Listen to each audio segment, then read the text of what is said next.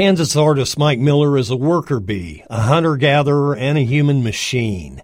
With a shock of hair, a smile, and a heart as big as nature itself, he toils in a barn out in Butler County. Mike takes components he has collected tractor parts, a hundred pound rock, fan belt, 20 feet of wire, and a motor he may have stripped from an old fan and constructs an electrified sculptural work of art that does everything but explain the energy it took to manufacture such a thing in the first place. Miller makes kinetic sculptures that combine elements from nature and man made objects that become animated under the power of electricity, wind, or possibly nuclear power.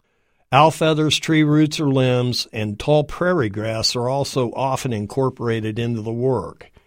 Miller has made a big name for himself due to his vast artistic and mechanical talents, wild imagination, and monumental work ethic. The fabulous thing about a Mike Miller sculpture is it baffles the mind while making the viewer smile at the fantastical whimsy of the work. The work is sublime.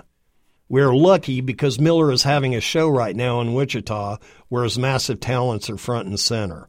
Titled Be the Art, the exhibition also features fired ceramic works that Miller somehow found the time to create. You can step into the world of Mike Miller right now at Reuben Saunders Gallery through March 31st. For KMUW, I'm Kurt Klontz.